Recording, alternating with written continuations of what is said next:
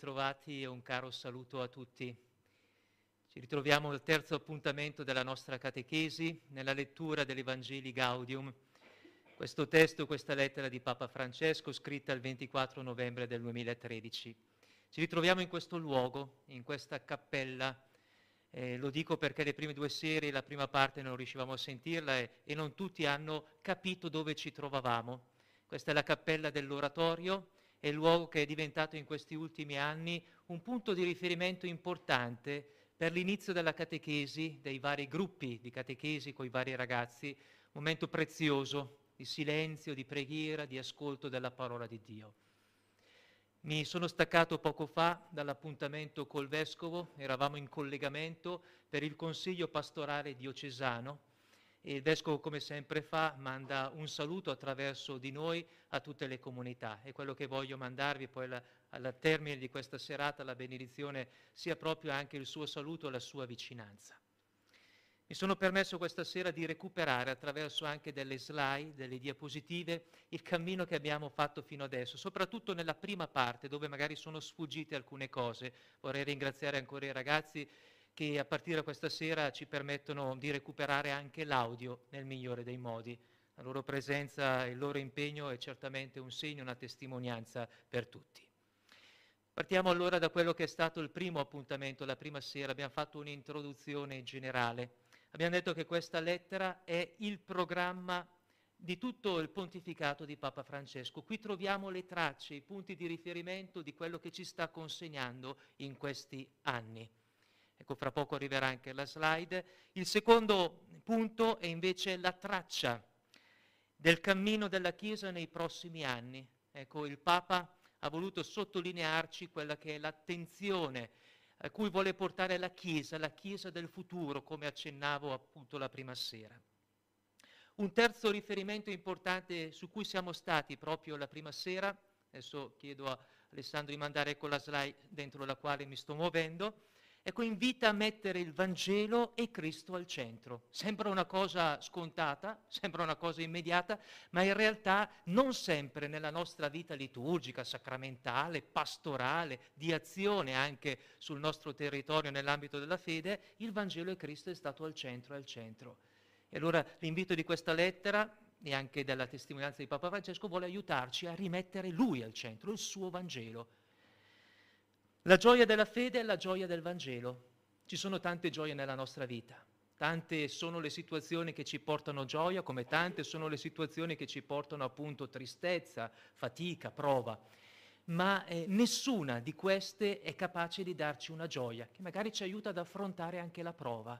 In questa lettera Papa Francesco si sottolinea da stasera, per, per, speriamo di entrare nella lettura dei primi paragrafi, l'importanza di ritrovare una gioia che ci permetta di averla anche nei momenti più difficili della vita. E questo com'è possibile farlo? Com'è possibile averlo? È la gioia della fede, è la gioia del Vangelo. Un altro aspetto importante che vale tutta la lettera, ma è anche il cambiamento che è in atto, eh, gli stravolgimenti della società del mondo, ma anche della Chiesa che cammina su questa terra, è la parola, duplice parola, conversione pastorale.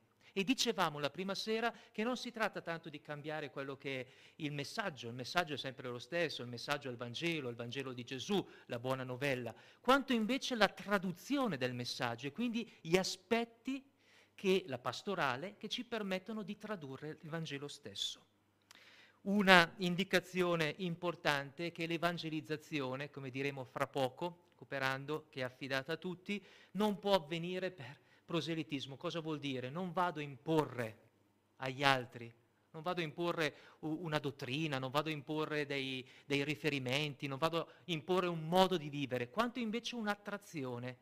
È interessante che gli altri possano vedere da noi il modo di vivere il Vangelo. Capite che cambia tutta l'ottica dentro la quale muoversi. C'è un passaggio proprio nell'introduzione della lettera dove Papa Francesco utilizza questo termine, attrazione.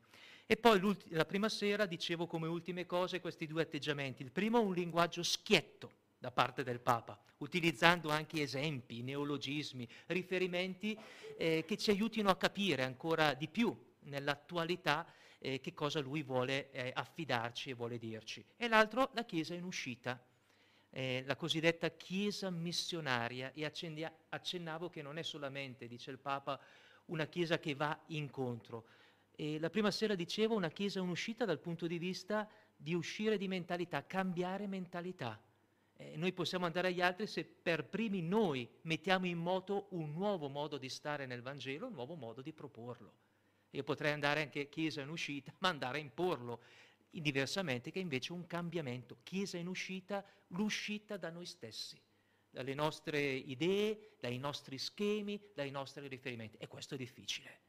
E questo che ci chiederà è qualcosa dentro il quale ci stiamo eh, muovendo anche in seguito e dentro questa pandemia, qualche aspetto che si sta purificando, che si sta posizionando in modo diverso, che non è facile. La seconda sera, settimana scorsa, abbiamo visto i primi due capitoli, cioè abbiamo introdotto i primi due capitoli e abbiamo detto che il primo capitolo mette a tema appunto questa conversione al Vangelo. Abbiamo detto che la fonte della gioia è il Vangelo. Quindi per risalire alla fonte della gioia bisogna risalire al Vangelo, bisogna ricollocarlo dentro le nostre famiglie. E prima di iniziare la catechesi stasera è apparso, i ragazzi preparano sempre questa preparazione per entrare nei vari momenti di celebrazione, di incontro, è apparso il titolo di quello che sarà il cammino di avvento con i ragazzi, con le famiglie, che è già stato proposto negli avvisi però in questi giorni c'è stato un ulteriore tassello, si è chiesto ai ragazzi un po' più grandicelli, adolescenti, di inserirsi anche loro e di fare una piccola proposta dentro la proposta e l'hanno nominata Maranatà tutto questo percorso. Ecco, è interessante come al centro di questo nostro cammino verso il Natale, quindi l'Avvento, ci sarà la parola di Dio, il Vangelo di ogni giorno messo al centro delle famiglie per poi metterlo al centro nella domenica, sabato, domenica, nelle nostre comunità. Ma se il Vangelo è importante, dicevamo settimana scorsa, occorre ascoltarlo, occorre conoscerlo e occorre viverlo, senza tradirlo. E noi sappiamo e siamo tutti tentati del fatto che a volte prendiamo alcuni aspetti del Vangelo della parola di Dio, quelli che magari vengono incontro alle nostre esigenze, al momento che stiamo vivendo, la situazione, Mm, va bene, importante, utile, però è interessante anche prendere il Vangelo nel suo insieme, prendere la parola di Dio nel suo insieme, cioè quelle pagine che ci aggradano di più rispetto anche a quelle pagine che sono un po' più faticose.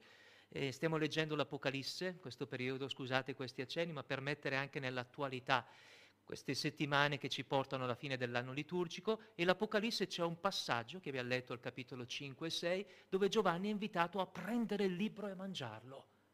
E sente sulla bocca la dolcezza, poi quando entra in profondità sente l'amarezza, perché ascoltare la parola magari è anche semplice, facile, non sempre ci riusciamo, ma tante volte sì ma poi tradurla nella vita e soprattutto in alcuni momenti è un po' più difficile. E allora il Papa dice così, prendiamolo questo Vangelo, impariamo ad ascoltarlo, a conoscerlo, a leggerlo, perché è importante conoscere in verità Gesù e non progetti e desideri che abbiamo proiettato su di Lui. Ciò che conta è Lui, dice il Papa, il resto viene dopo. Guardate che è una frase potente questo, eh, perché al centro magari anche della nostra vita cristiana a volte abbiamo messo altro, riti, celebrazioni, preghiere, magari anche belle, tradizioni, pur importanti, ma dimenticandoci del Vangelo, dimenticandoci di quello che è la fonte del Vangelo.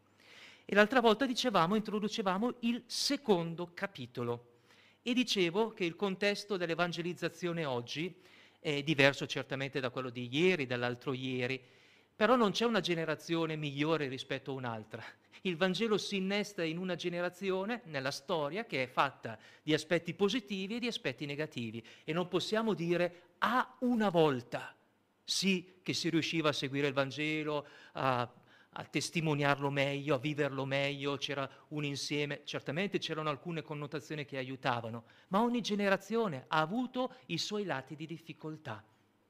Quindi anche oggi non è che ci sia una generazione migliore e peggiore, a volte noi facciamo questa accezione dicendo ai miei tempi si pregava di più, si andava di più in chiesa, si riusciva meglio. Può anche essere, ma non è detto che oggi anche i ragazzi più giovani, anche le nuove generazioni possano esprimere in modo diverso, certo magari fanno più fatica a ritrovarsi per eh, gli input che hanno quest'oggi nel contesto del, della fede cristiana e del Vangelo, ma non per questo non stiano camminando, non stiano magari orientando anche la Chiesa dicendoci qualcosa per cercare di, di, di ripulire, purificare, rilanciare il vissuto della Chiesa del Vangelo. Ogni epoca, ogni generazione, noi siamo chiamati a tradurre il Vangelo, a cogliere il Vangelo e a farlo vibrare in quello che stiamo vivendo. Uno sguardo quindi che sappia discernere e affrontare le sfide con la luce del Vangelo, affrontare le sfide che ci sono. Il Papa poi poneva due rischi che l'altra volta accennavo, poi li vedremo leggendolo, che sono il rischio di una mondanità religiosa, cioè di una religione rivestita da tutto ciò che tante volte riveste il mondo o alcuni modi di vivere nel mondo. Fondamentalmente cosa vuole dirci? l'ostentazione del potere, l'ostentazione del lusso, l'ostentazione della ricchezza, cosa c'entrano? Eh, nella storia e magari anche oggi la Chiesa ha rivestito la religiosità anche di questi aspetti, che certamente hanno potuto dare una controtestimonianza, una Chiesa potente, una Chiesa che si impone. Ecco la mondanità religiosa, fare anche del proprio, della propria posizione un modo di stare al di sopra degli altri, di dettare legge, o di dire quella che è una verità, ma che è una verità che ha costruito lei, non quella verità che si innesta nel Vangelo in Gesù. E l'altra che sembra simile ma un po' diversa, eh, dicevo già l'altra volta, diamo queste, mh, questi nomi, sono un po' difficili, ma è come le chiama il Papa. La mondanità spirituale, anche qui una spiritualità ancora rivestita di mondo, cioè dello spirito del mondo e suggerivo l'altra volta, il Papa elenca diversi, eh, diversi mali della Chiesa, ma li vedremo, eh. mm, l'ho già detto l'altra volta, li ho accennati, ma non vogliamo sostare questa sera per continuare. Dicevo che no, cosa non tollera il mondo? Lo scandalo della croce. Ecco la mondanità spirituale, cioè vivere una spiritualità eh, disincarnata. Cioè ciò che conta è essere forte, è apparire, è mostrarsi, è essere riconosciuto. E invece c'è la logica, che tante volte è contraria alla logica del mondo, la logica dello scandalo della croce, la debolezza, la fragilità, il limite. Certo, rivestito della misericordia di Dio, ma bisogna riconoscerlo e bisogna sentirci tali, se no uno sempre pensa di essere eh, a posto di sentirsi appu- o di apparire come in realtà magari non è.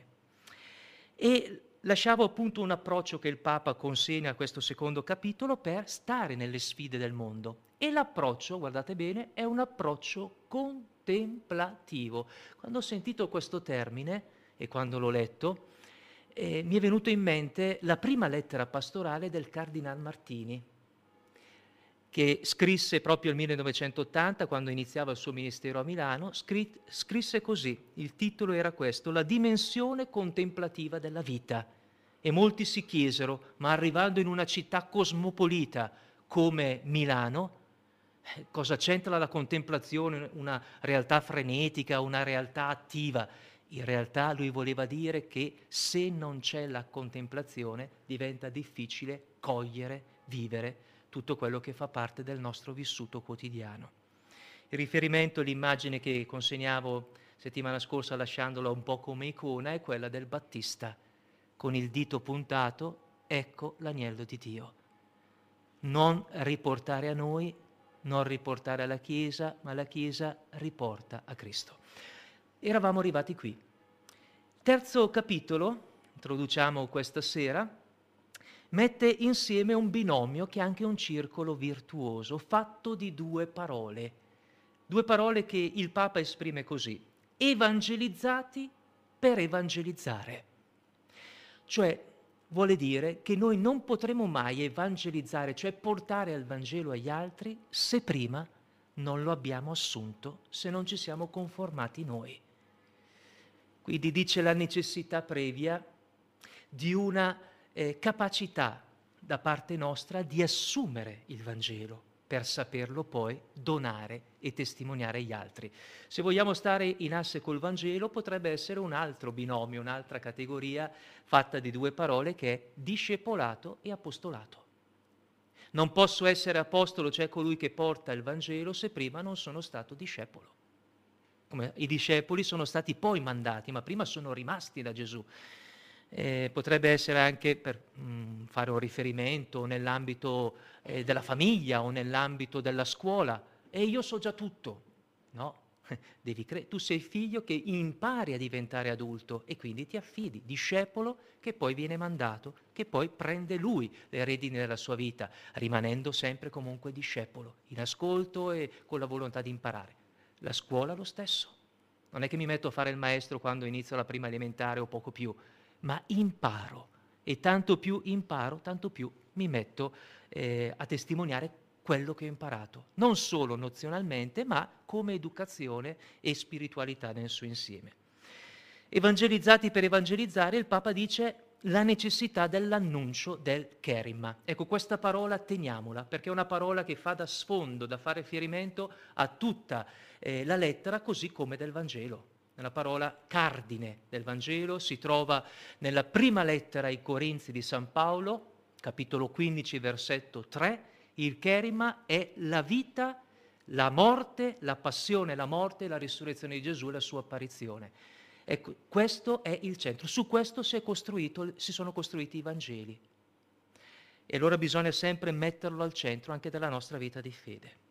In questo capitolo di che cosa tratta il Papa? Per almeno 65 paragrafi, tenete a mente 65, il Papa parla della omelia, della parola di Dio e dell'omelia. E quanti capitoli cosa c'entrano? Anche perché l'omelia è un settore che viene affidato soprattutto ai preti. Ma la sottolineatura è duplice. La prima è che l'omelia viene fatta sulla parola di Dio. Quindi una parola che deve essere ascoltata e meditata. E allora qui faccio un piccolo affondo. Statistica. In Italia, una statistica di pochi anni fa, diceva che solo il 10% degli italiani legge la parola di Dio durante l'anno. L'altra statistica è che in Francia il 53% legge la parola di Dio. Noi diciamo la Francia laica, eh? in realtà quelli che eh, frequentano, partecipano, hanno un'attinenza con la Chiesa e con la spiritualità cristiana, leggono tutti la parola di Dio. Un terzo riferimento è la Germania. 70% legge e ascolta la parola di Dio. Qui possiamo capire, logicamente lì c'è il protestantesimo, hm? cristiani protestanti, e quindi hanno proprio a cuore, centro è la scrittura, la parola di Dio. E il Papa allora, questa è la prima cosa, dice il popolo italiano o comunque gran parte dei cristiani non leggono la parola, cioè testimoniano o cercano di testimoniare e vivere ciò che non li edifica. La seconda riferimento è il tema dell'omelia. Questo perché se i cristiani 10% legge, cosa significa? Che quei pochi che ascoltano la parola di Dio l'ascoltano nella messa domenicale nella parola di Dio che viene proclamata durante la domenica. Allora il Papa dice, è importante che i sacerdoti, è importante che i parroci, è importante che i preti, in senso generale, curino particolarmente la parola di Dio. Nei tempi, nei modi, nella passione, nell'incisività, nella provocazione, nell'interrogazione. Vedete allora il perché in questo capitolo Papa Francesco si sofferma molto al tema dell'omelia e a come deve essere fatta. Acceneremo e vedremo. Un secondo riferimento di questo capitolo è la testimonianza e la riassumo così, e perché anche Papa Francesco fa un'attinenza. Riprende un riferimento di San Francesco, il quale diceva ai suoi frati, con la vita predicate. E se qualche volta vi verrà chiesto, fatelo con la parola. Cioè dice che non ci sarebbe neanche bisogno di parlare e di evangelizzare con le labbra, perché ciò che conta è evangelizzare con il vissuto, con la vita. Il tema della testimonianza, Paolo VI, che richiama anche Papa Francesco, ricordava, lo sappiamo tutti questo, che oggi abbiamo bisogno molto di più di testimoni che di maestri. E faccio un'altra piccola accezione. Un gesuita cileno, Alberto Ertado, diceva così, è più facile insegnare, perché insegnare basta sapere. È più difficile educare, perché per educare bisogna essere. Ecco allora l'importanza della testimonianza, che prima ancora che le parole poi non vale solo per la vita cristiana, vale per la vita in generale, anche nel tema dell'educazione, della trasmissione, dei valori e quant'altro, vale l'esempio, vale la testimonianza, cosa che sappiamo tutti. Un terzo aspetto molto importante, chi evangelizza? Per troppo tempo proprio prima col vescovo, in questi consigli pastorali, nelle CET che sono nate, queste comunità ecclesiali territoriali, per molto troppo tempo si è pensato che evangelizzavano solo i preti, la Chiesa istituzionale, i religiosi, o alcune persone, tra cui magari i catechisti, che eh, danno un po' del loro tempo per fare questo. Bello, importante. Ma il Papa ribadisce in questo capitolo, lo vedremo, che soggetti dell'evangelizzazione sono tutti i battezzati. Potremmo dire una rivoluzione, ma una rivoluzione che è già dentro il mistero e la bellezza della Chiesa. Ogni battezzato è chiamato ad evangelizzare. Non possiamo più, nella Chiesa del futuro, ho già detto non del futuro della Chiesa, eh, ma nella Chiesa del futuro, del futuro non possiamo più lasciare solo ad alcune categorie di persone l'evangelizzazione. A me piace perché traduciamo anche in un esempio eh, con i catechisti, con i sacerdoti, eh, per la ripresa della catechesi abbiamo concordato di scardinare un po' alcuni cliché dentro il quale si viveva e abbiamo chiesto loro di coinvolgere un po' di più le famiglie, non per un segno di, vabbè, non abbiamo più voglia di noi di fare di più, ma assolutamente. Noi ci siamo, noi continueremo ad essere, ma con la volontà di creare questa maggior partecipazione delle famiglie, senza deresponsabilizzarle, perché anche qui potrebbero esserci allora alcuni genitori che danno un po' una disponibilità e altri che rimangono ancora nell'ombra. Non è questo il senso. Faremo di meno? Non importa ma faremo insieme. Ciascuno farà il suo pezzo e ciascuno testimonierà per primo, come deve essere per ogni soggetto battezzato, il Vangelo di Gesù. Ecco, in questo capitolo Papa Francesco mette proprio al centro i soggetti dell'evangelizzazione sono tutti i battezzati. L'altra dimensione che evidenzia e sottolinea in questo terzo capitolo è l'azione dello Spirito Santo. Ora nessuno va da nessuna parte se non si lascia guidare dallo Spirito. Abbiamo pochi giorni fa, li ricordiamo volentieri, eh, donato lo Spirito Santo ai ragazzi attualmente di terza media. Siamo riusciti, abbiamo posticipato, ma sono state due celebrazioni molto belle, anche loro sono stati molto bravi, anche le loro famiglie. Adesso oggi siamo incontrati con alcuni cresimandi ed è stato un bel momento eh, attraverso i loro catechisti eh, per dire che tutti, tutti siamo chiamati a lasciarci plasmare dall'azione dello Spirito, perché senza di Lui rischiamo quello che dicevamo nelle premesse di portare avanti i nostri idee, i nostri schemi. Lo Spirito invece ci trasforma, ci illumina.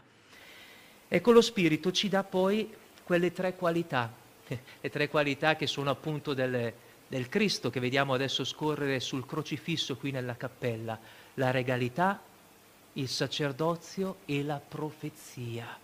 Essere profeti, parlare a nome di. Guardate che queste cose tutti i cristiani ce le hanno. Purtroppo però si sono delegate si delegano solo ad alcune categorie di persone. Sono le stesse del Cristo che diventano nostre. E il Papa qui dice una cosa eh, spiazzante. Tutti hanno il sensus fidei grazie all'azione dello Spirito. Che cosa è? Tutti possono intuire l'azione dello Spirito che parla ed è chiamato a parlare dentro di noi e possono lasciare agire lo Spirito se lo sanno ascoltare ed accogliere. E utilizza una parola. Qui qualcuno magari salterà sulla sedia fra un attimo. Nel Concilio Vaticano I si è sottolineato che l'infallibilità è propria del Papa. È il Papa che lui ex cattedra appunto dà alcuni aspetti, principi infallibili, dogmi della Chiesa, verità importanti. Mentre qui Papa Francesco, proprio in questo capitolo, dove parla dell'azione dello Spirito che agisce in ogni battezzato, dice che lo Spirito agisce in ogni battezzato con l'infallibilità credendo. Cosa? Ogni battezzato è capace di questa infallibilità? Sì, se ascolta lo Spirito e si lascia guidare da Lui. Qualcosa di eh, debordante, qualcosa di spiazzante, ma molto bello. Guardate che questi aspetti che sto elencando, dopo le leggeremo alcuni paragrafi, entrando direttamente, sono qualcosa di veramente eh, spiazzante e rivoluzionario. E l'ultimo aspetto di questo capitolo è la parrocchia come luogo per formare evangelizzatori. Anche ultimamente il nostro vescovo ha sottolineato nella lettera che ha scritto che quest'anno è servire la vita dove la vita accade, l'importanza della parrocchia come luogo di formazione, non luogo per delegare a qualcuno, ma dove, luogo dove uno impara a diventare adulto nella fede, non per scappare, prima ancora di conoscere e di capire la bellezza del mistero. E chiude questo terzo capitolo così. Ve lo leggo, adesso chiedo a Alessandro di mandare la slide che quelli che hanno YouTube o i canali possono vedere, invece chi è nella radio può ascoltare. Tutti i cristiani, ho detto, sono soggetti di evangelizzazione. L'evangelizzazione deve avere come sommo contenuto il kerima. Lo sto sottolineando, avete capito cos'è? È è il mistero della vita, passione, morte e risurrezione di Gesù, che egli formula in termini esistenziali odierni. Cosa fa il Papa? Riprende questa terminologia, riprende le verità di fede e le traduce in questo modo per i credenti di oggi, con il linguaggio di oggi. Gesù Cristo ti ama. Gesù Cristo ha dato la sua vita per te. Gesù Cristo è vivo al tuo fianco ogni giorno per illuminarti, per rafforzarti, per salvarti. Evangeli Gaudium 164. Se uno capisce questo, capisce l'essenziale della fede cristiana. Vedete che bella anche questo linguaggio genuino, fresco, nuovo. Gesù Cristo ti ama. Ma se uno capisce questo, eh, eh queste note sono state anche riprese quando è stato qui Don Carlo per la festa di Caravaggio, lui l'ha preso appunto dall'esortazione post-sinodale del Sinodo dei Giovani, però eh, riecheggiano ancora questi termini, vedete che poi ritornano, quando dicevo la prima sera che il linguaggio del Papa o lo scritto del Papa non è che fa introduzione, poi seguono due o tre capitoli conclusione, il Papa riprende nelle varie encicliche, nelle varie lettere, alcune cose che dice e le riformula. Gesù Cristo ti ama, Gesù Cristo ha dato la sua vita per te, dare la vita per te. Gesù Cristo non è un morto, è vivo al tuo fianco ogni giorno per illuminarti, per rafforzarti, per salvarti. E il Papa sempre nell'Evangelio Gaudio al paragrafo 36 dice che c'è una gerarchia di verità. Nella storia della Chiesa, nella vita della Chiesa ci sono diverse verità, i dogmi che sappiamo e che sono presenti nel credo, eccetera. Ma quella fondamentale è la verità di Cristo del suo Vangelo. È solo questo che porta alla salvezza. Quarto capitolo, l'evangelizzazione dei poveri dell'umanità. In questo capitolo il Papa dice, vabbè, tutte queste cose sono belle, sono spirituali, valgono per noi, ma poi è utile tradurre all'uomo che incontro, alla persona che incontro ogni giorno, ai poveri, ai bisognosi, a chi mi tende la mano. E qui dice fondamentalmente che la Chiesa dà sempre per i poveri. Ci sono sempre state persone che nella Chiesa hanno fatto tantissimo per i poveri. Ma lui sottolinea un altro aspetto. La Chiesa non è solo la Chiesa per i poveri, ma deve essere una Chiesa povera.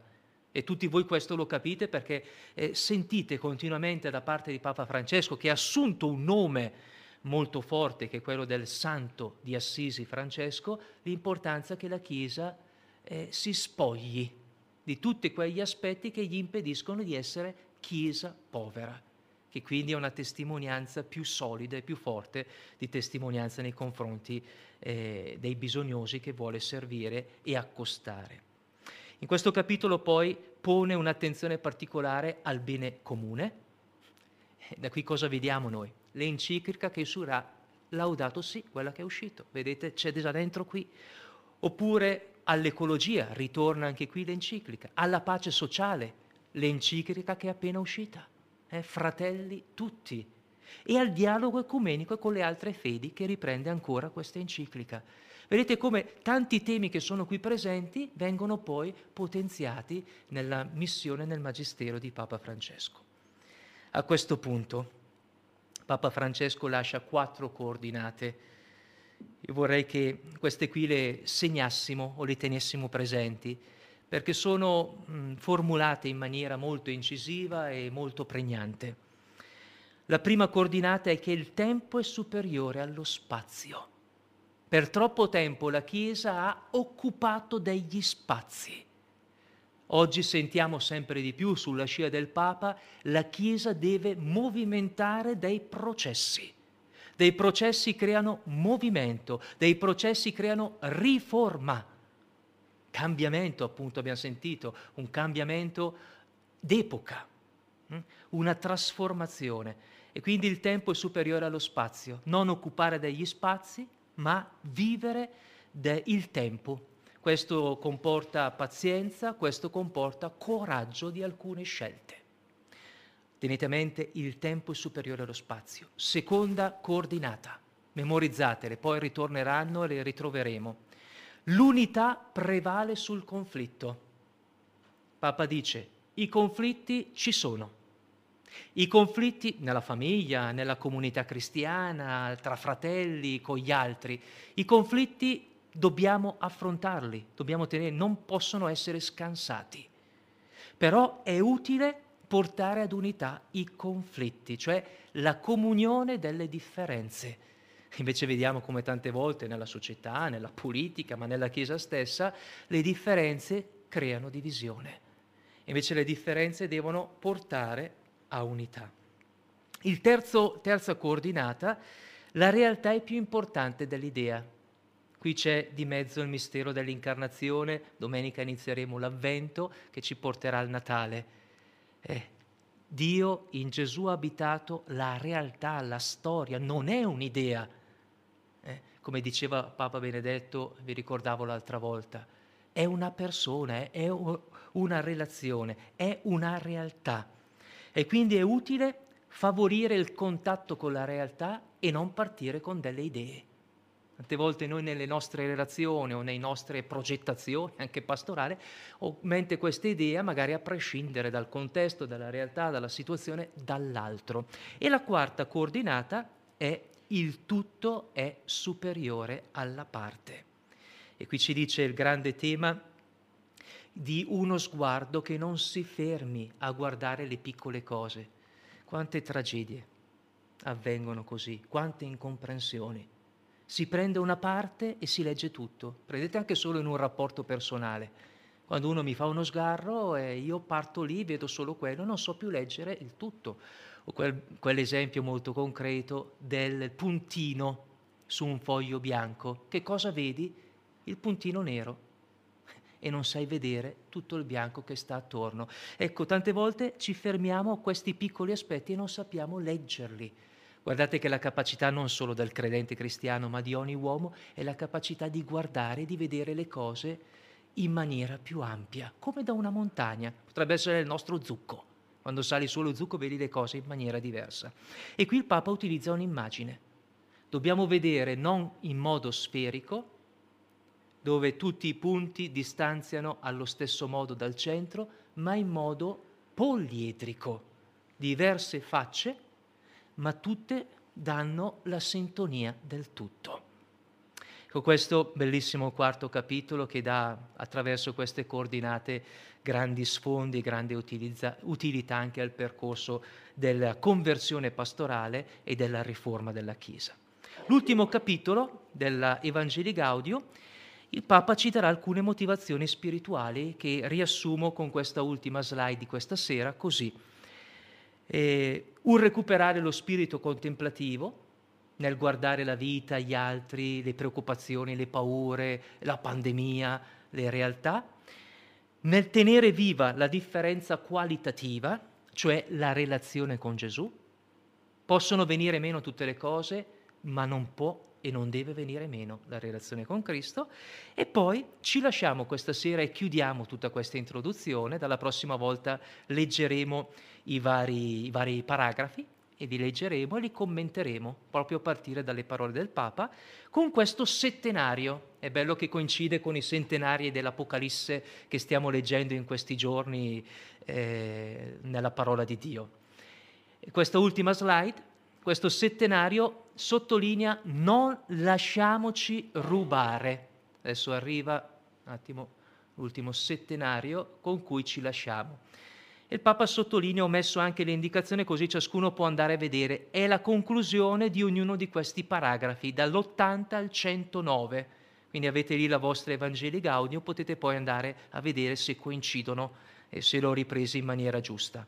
Non lasciamoci rubare, dice il Papa, l'entusiasmo missionario, la volontà di annunciare il Vangelo, la gioia dell'evangelizzazione, non solo di annunciarlo, ma con gioia, la speranza, in questo periodo anche, eh, la comunità, il volere, la volontà di essere comunicà, non camminare come singoli, ma insieme, il Vangelo, l'ideale dell'amore fraterno e la forza missionaria. Ecco, con questa sera abbiamo concluso l'introduzione generale dando un po' le pillole all'interno di tutti i capitoli che incontreremo. Dalla prossima volta avremo la gioia di poter entrare e leggere i tratti, i paragrafi, soprattutto con l'introduzione. Ecco, ci ringraziamo a vicenda di questo ascolto. Lo facciamo diventare adesso preghiera, con la preghiera della Chiesa che completa, la compieta la nostra giornata. Affidiamo al Signore questa, questo particolare momento della Chiesa, questa volontà veramente di lasciarci accompagnare, a mettere in moto qualcosa di diverso, a rilanciare l'evangelizzazione e la centralità di Cristo. Ma vogliamo in questa compieta anche mettere al centro le tante situazioni di fragilità, di preoccupazione, i tanti ammalati, coloro che li seguono, che li curano, che portiamo nel cuore, a partire anche dalle nostre famiglie. Vogliamo ricordare due defunti, questa settimana Dino, che abbiamo accompagnato nella casa del padre, eh, ieri è morta anche Luigia mh, mm, Sigismondi, che accompagneremo sabato, e un altro fratello che sta molto grave, molto mh, mm, ammalato, insieme ad altri fratelli che sappiamo essere in un momento delicato. Coli portiamo nel cuore, nella nostra preghiera. Apriamo adesso nostra nostro breviario oppure la nostra app nella preghiera di compieta che insieme preghiamo.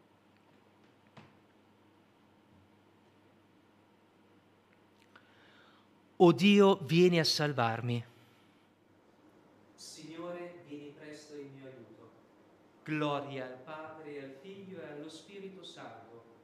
Come era nel principio, ora e sempre, nei secoli dei secoli. Amen.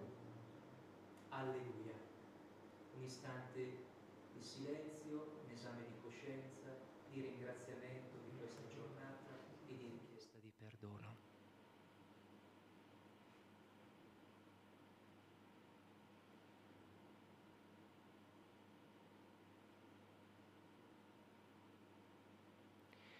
Kyrie eleison. Christe eleison. Kyrie eleison insieme cantiamo l'inno. Al termine del giorno, o sommo creatore, veglia sul nostro riposo con amore di Padre. Dona salute al corpo e fervore allo spirito.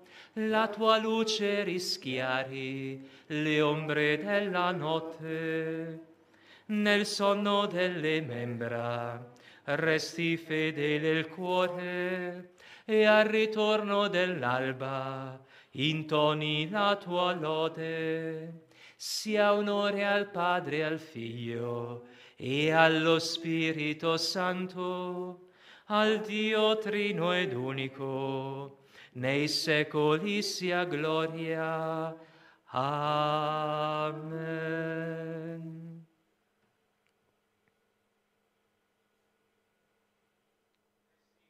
Nelle tue mani è la mia vita, o oh Dio, anche il mio corpo riposa al sicuro. Salmo 15. Il Signore è mia eredità, tra solista e tutti insieme.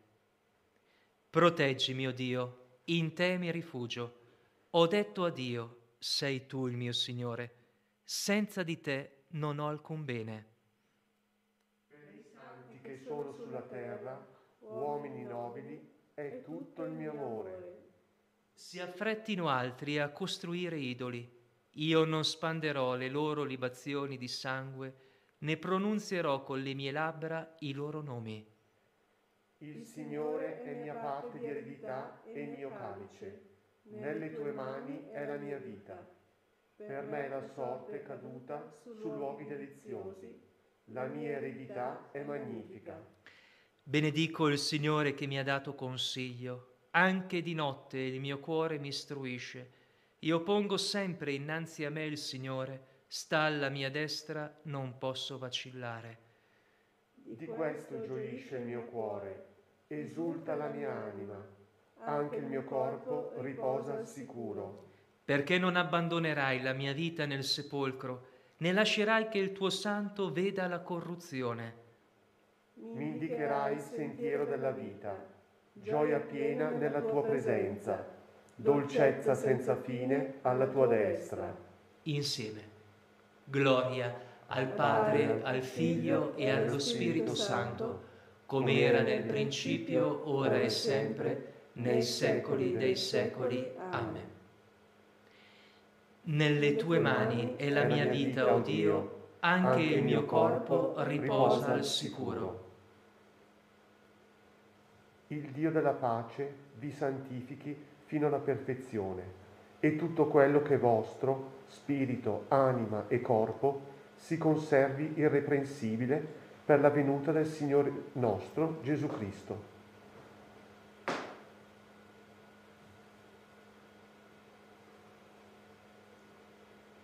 Signore, nelle tue mani affido il mio spirito.